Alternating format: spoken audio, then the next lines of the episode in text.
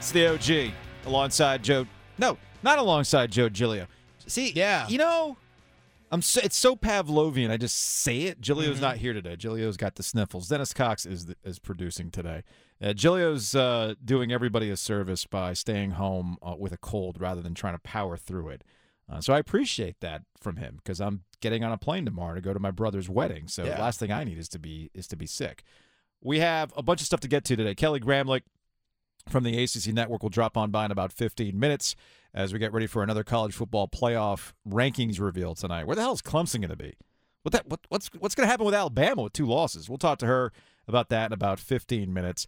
In 45 minutes, Vashti Hurt, Carolina Blitz will drop on by.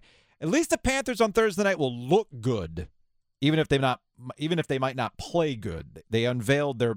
We knew that they had black helmets that they were going to wear at some point this season. Yeah. Now they're going to pair it with a black uniform. It looks good, man. I'm not going to lie. Mhm. That that is a good looking uniform combination for Thursday night's game against the Falcons. Now, will they win in them? Eh, that's another question altogether. We'll talk to Vashti I heard about that in about 45 minutes. Speaking of the NFL, Jeff Saturday was introduced as the interim head coach of the Indianapolis Colts. I'm still trying to process how this all kind of came about. Where Jim Irsay, the owner of the Colts, you know, what what is the ultimate plan here? Is it really about tanking? Okay, uh, I guess this is a new inventive way to tank, but at what cost? Because the perception of Jeff Saturday getting this job with no NFL coaching experience. Last time a coach in, last time there was a head coach hired with zero head coaching experience or NFL experience period was 61 years ago. I think we all recognize that the NFL these days is a little bit different than where it was 61 years ago. But here's Jeff Saturday, who was with ESPN over the weekend, who's been doing stuff with Carolina on the radio uh, for Tar Heel football radio analyst work. Here's Jeff Saturday as the new interim coach of the Colts yesterday. Shocked would be an understatement, right? Shocked would be an understatement. So, uh, yeah, we, we had the conversation and it, it escalated quickly. I feel fully capable, excited about the opportunity. Eight games to, you know, listen, here's a great part about my career. I came in, nobody expected anything. I'm here, nobody expects anything. If it goes well, hopefully it'll go extremely well. But I have no uh, preconceived notion that I'm going to be some spectacular anything. I know I got to work hard, and uh, I'm, you know, I'm auditioning not only for this one, but for, for 31 others, just like everybody else in this game. So that's Jeff Saturday, who's still processing the fact that he is now the interim head coach of the Indianapolis Colts, Colts with zero coaching experience. All right, so what's the thought process behind this? Here's Irsay, the owner of the Colts, explaining why he decided to hire Jeff Saturday. He has tons of experience. He knows this game inside and out um, with relationships with coaches and players, um, uh, and, and has been a consultant for us for several years, a paid consultant. Um, you know, uh, informing Chris and I and other people in the organization, you know, his opinions. Uh, so to me, um, uh, you know, I, I know people can you know, look out and, and, and see it uh, and, and ask that question. But, um, you know, the, you know that, that doesn't surprise me. I understand. Look at, I don't know how to make sausage. I don't know what goes into sausage. but I do know how to build a football team because I've been around for 52 years. That's Jim Irsay, who doesn't know how sausage is made. Come on, man. It's the oldest cliche in the book. We all know how sausage is made. Yeah. It's bits and pieces. It's cased. That's what we know what the deal is. All right, come on now. What kind of sausage though? Uh, I mean, I could tell you how the radio sausage is made. That's fair. We can all tell you how your business sausage is made. Okay, and Jim Irsay should understand how the NFL sausage is made with who gets these jobs. So that's why you know I understand the questions. I understand the perception. Well, yeah, man, perception is reality when it comes to these things. I get the argument that some have made, and Giglio made this argument yesterday, and I see where he's coming from on this. That you're kind of damned if you do, damned if you don't with how you go about the interim position. Look at the Carolina Panthers, right? We all recognize that Steve Wilks was in a no win situation. Steve Wilks, if you want to go super nerd on it, was in the Kobayashi Maru situation. All you Star Trek nerds will know exactly what I'm talking about. It's an unwinnable scenario. The team already has made decisions to move on from key players, including Christian McCaffrey. it's uh, amazing that they didn't even move on from Brian Burns, considering some of the deals that were out there. But they're not in, in a position to win. So you're going to be judged on the fact, though, that you didn't win for a team that was not built to win after you've made some moves and you've punted on the year because you fired your head coach. But you still would like the opportunity to be a head coach because you don't you understand that there's not many of them. There's only 32 of these jobs.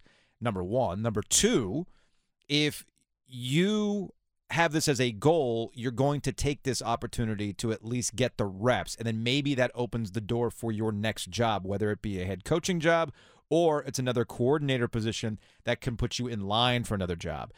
And that's, I think, the part that has to be focused on. Yes, Steve Wilks is in a no win situation, much like what happened with the Houston Texans last year was a no win situation. However, it could open up doors for you. It could be an opportunity for something else. What makes the Jeff Saturday hire as an interim coach, we kind of understand that Jeff Saturday is not going to be the head coach. But it, it does show you that owners can talk the good talk, but ultimately are going to do what they feel like doing, which gets to the largest point here.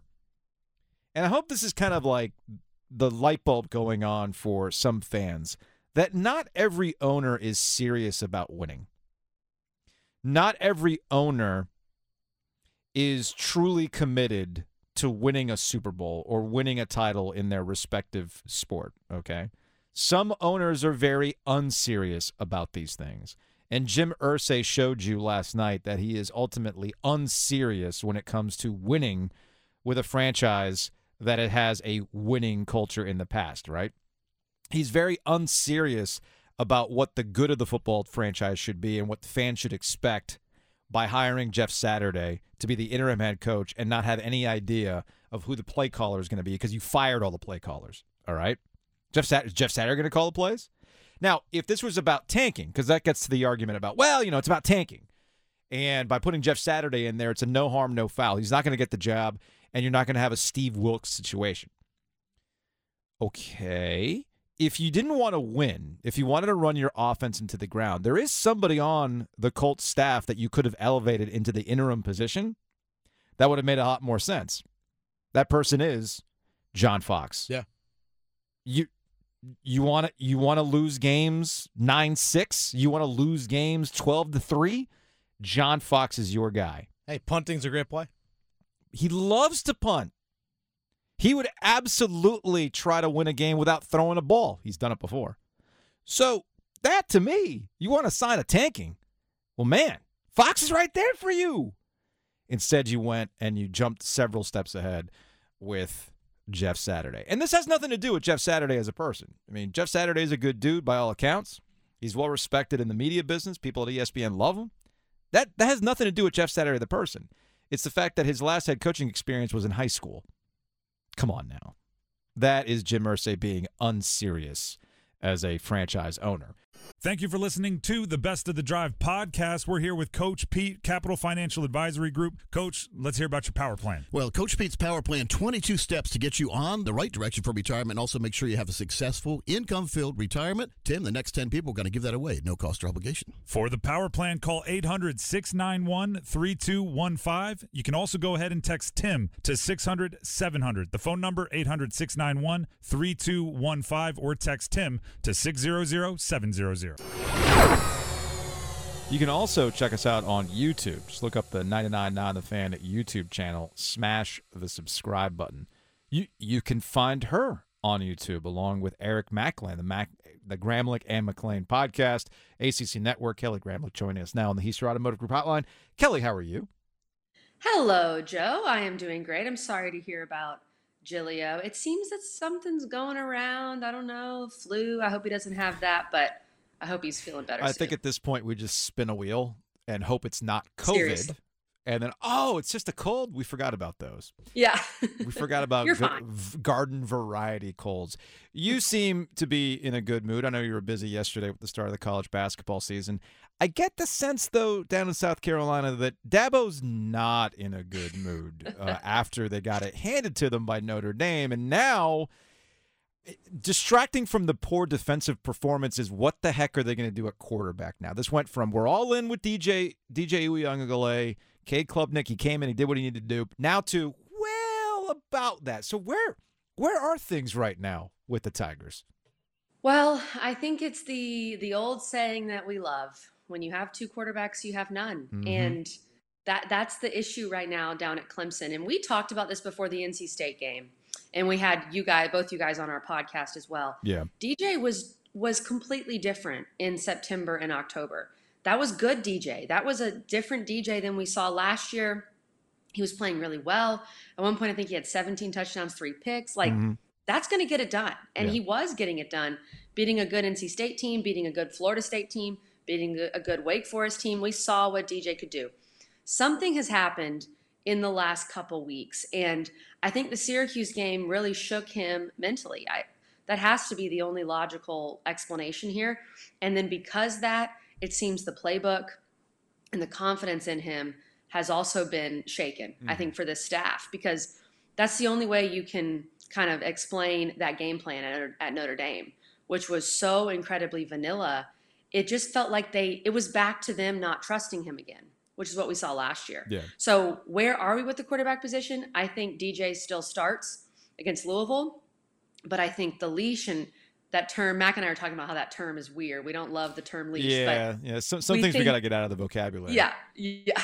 But we think uh, the the tolerance, if you will, is going to be lower. Mhm. I, I think if he struggles on two drives right off the bat, they'll go to Cade, and and we haven't seen that yet. So think Kelly- that's what will happen. Kelly Gramlich joining us here on the OG. Uh, Gramlich and Mac Lain is a podcast, ACC Network. Um, it's funny talking about Klubnik. This isn't. This isn't the Kelly Bryant Trevor Lawrence situation. I think some people tried to make it that in the summertime, like, well, they just got the next guy coming through. We see this at state sometimes, where uh, you know if this guy doesn't have it, well, we're QBU. There's another guy that's going to come through. We could be seeing that a little bit with MJ Morris going forward. So, who is Cade Klubnik? What what were the expectations, the true expectations for him going into the year? You know, I'm not sure that there is an equivalent here during the Dabo Swinney era of who is Cade Klubnik. I think he is a unique situation. Now, he is a five star by some services. He was the number one quarterback in his class. So he's obviously extremely talented. But he he doesn't have that ability as a freshman, as a true freshman that Trevor Lawrence obviously had going on to win the national championship mm-hmm. and that Deshaun Watson had before he got hurt, and even after he got hurt when he beat South Carolina playing on a torn ACL. So I think the expectation was Trevor or Deshaun, and it's like Clemson fans don't really have much else because it is rare that a true freshman plays or starts for at, for Dabo Swinney at quarterback. And when he has, it has literally been Deshaun or Trevor Lawrence. So mm-hmm. to hold him to that standard is very difficult. Now, I do think he's been put in some very tough situations this year. We saw him look good in garbage time against Georgia Tech, but beyond that, he gets thrown in the Syracuse game, and basically they're saying, We have three turnovers. Don't you dare turn it over. Try to help us win this game, but you're really going to hand the ball off to Shipley. And he made a few good decisions with his arm, but it really was Shipley. Against Notre Dame, they said, All right, we're down 14 nothing. We'll put you in on your own four yard line. Mm-hmm. Best of luck. I mean, what true freshman? I'm not even sure Trevor Lawrence gets a first down there. Like that, that is a brutal situation, especially with how these wide receivers are playing. So I don't think we've really seen him put in the best situations. And that's why I'm intrigued to see what they do against Louisville, because if they actually put him in in a first half where the pressure's lower, Yeah. where things haven't gone completely terribly yet, then you can see him perhaps settle into a game and see what he can do. But I think it's obvious, at least right now, he's not Trevor Lawrence, he's not Deshaun Watson, but who is? Yeah, the the standard is funny. It's like Carolina basketball too. They just expect the next point Right. guard to come through to be yet another NBA caliber point guard who's going to help them win a national championship. Now, that might be the case again for the Tar Heels in basketball this year, but things just started. We'll see how that goes. Kelly Gramlich, ACC Network, Gramlich and Mac Lain is the podcast. Uh, speaking of the Tar Heels, but football wise, you know, look, couple weeks ago, we were starting to get the idea that, all right, Clemson's opponent is going to be the Tar Heels. Based on what we've seen out of the Tar Heels and who they've played and the defense, eh, it's going to be a Clemson championship. However, the confidence has been shaken with Clemson, and Drake Mhm. Maye seems to just kind of have it. You know, sometimes teams are blessed in these close situations. You think? You think Carolina could do it? You think Carolina could beat Clemson in Charlotte? I think it'll be a game, All at least from what we know right now, because Drake Maye does have it. Mhm. Drake Maye is him, as the kids say. And I think he is the ACC player of the year right now. And barring Jordan Travis just continuing to do what he does and, and doing it at an extremely high level at FSU, winning out or yeah, whatever, yeah, yeah. I think Drake Maye is the ACC player of the year. And this UNC team also has a very interesting quality to it, besides the Notre Dame game, of course, where they just find a way Yeah. and they have that belief.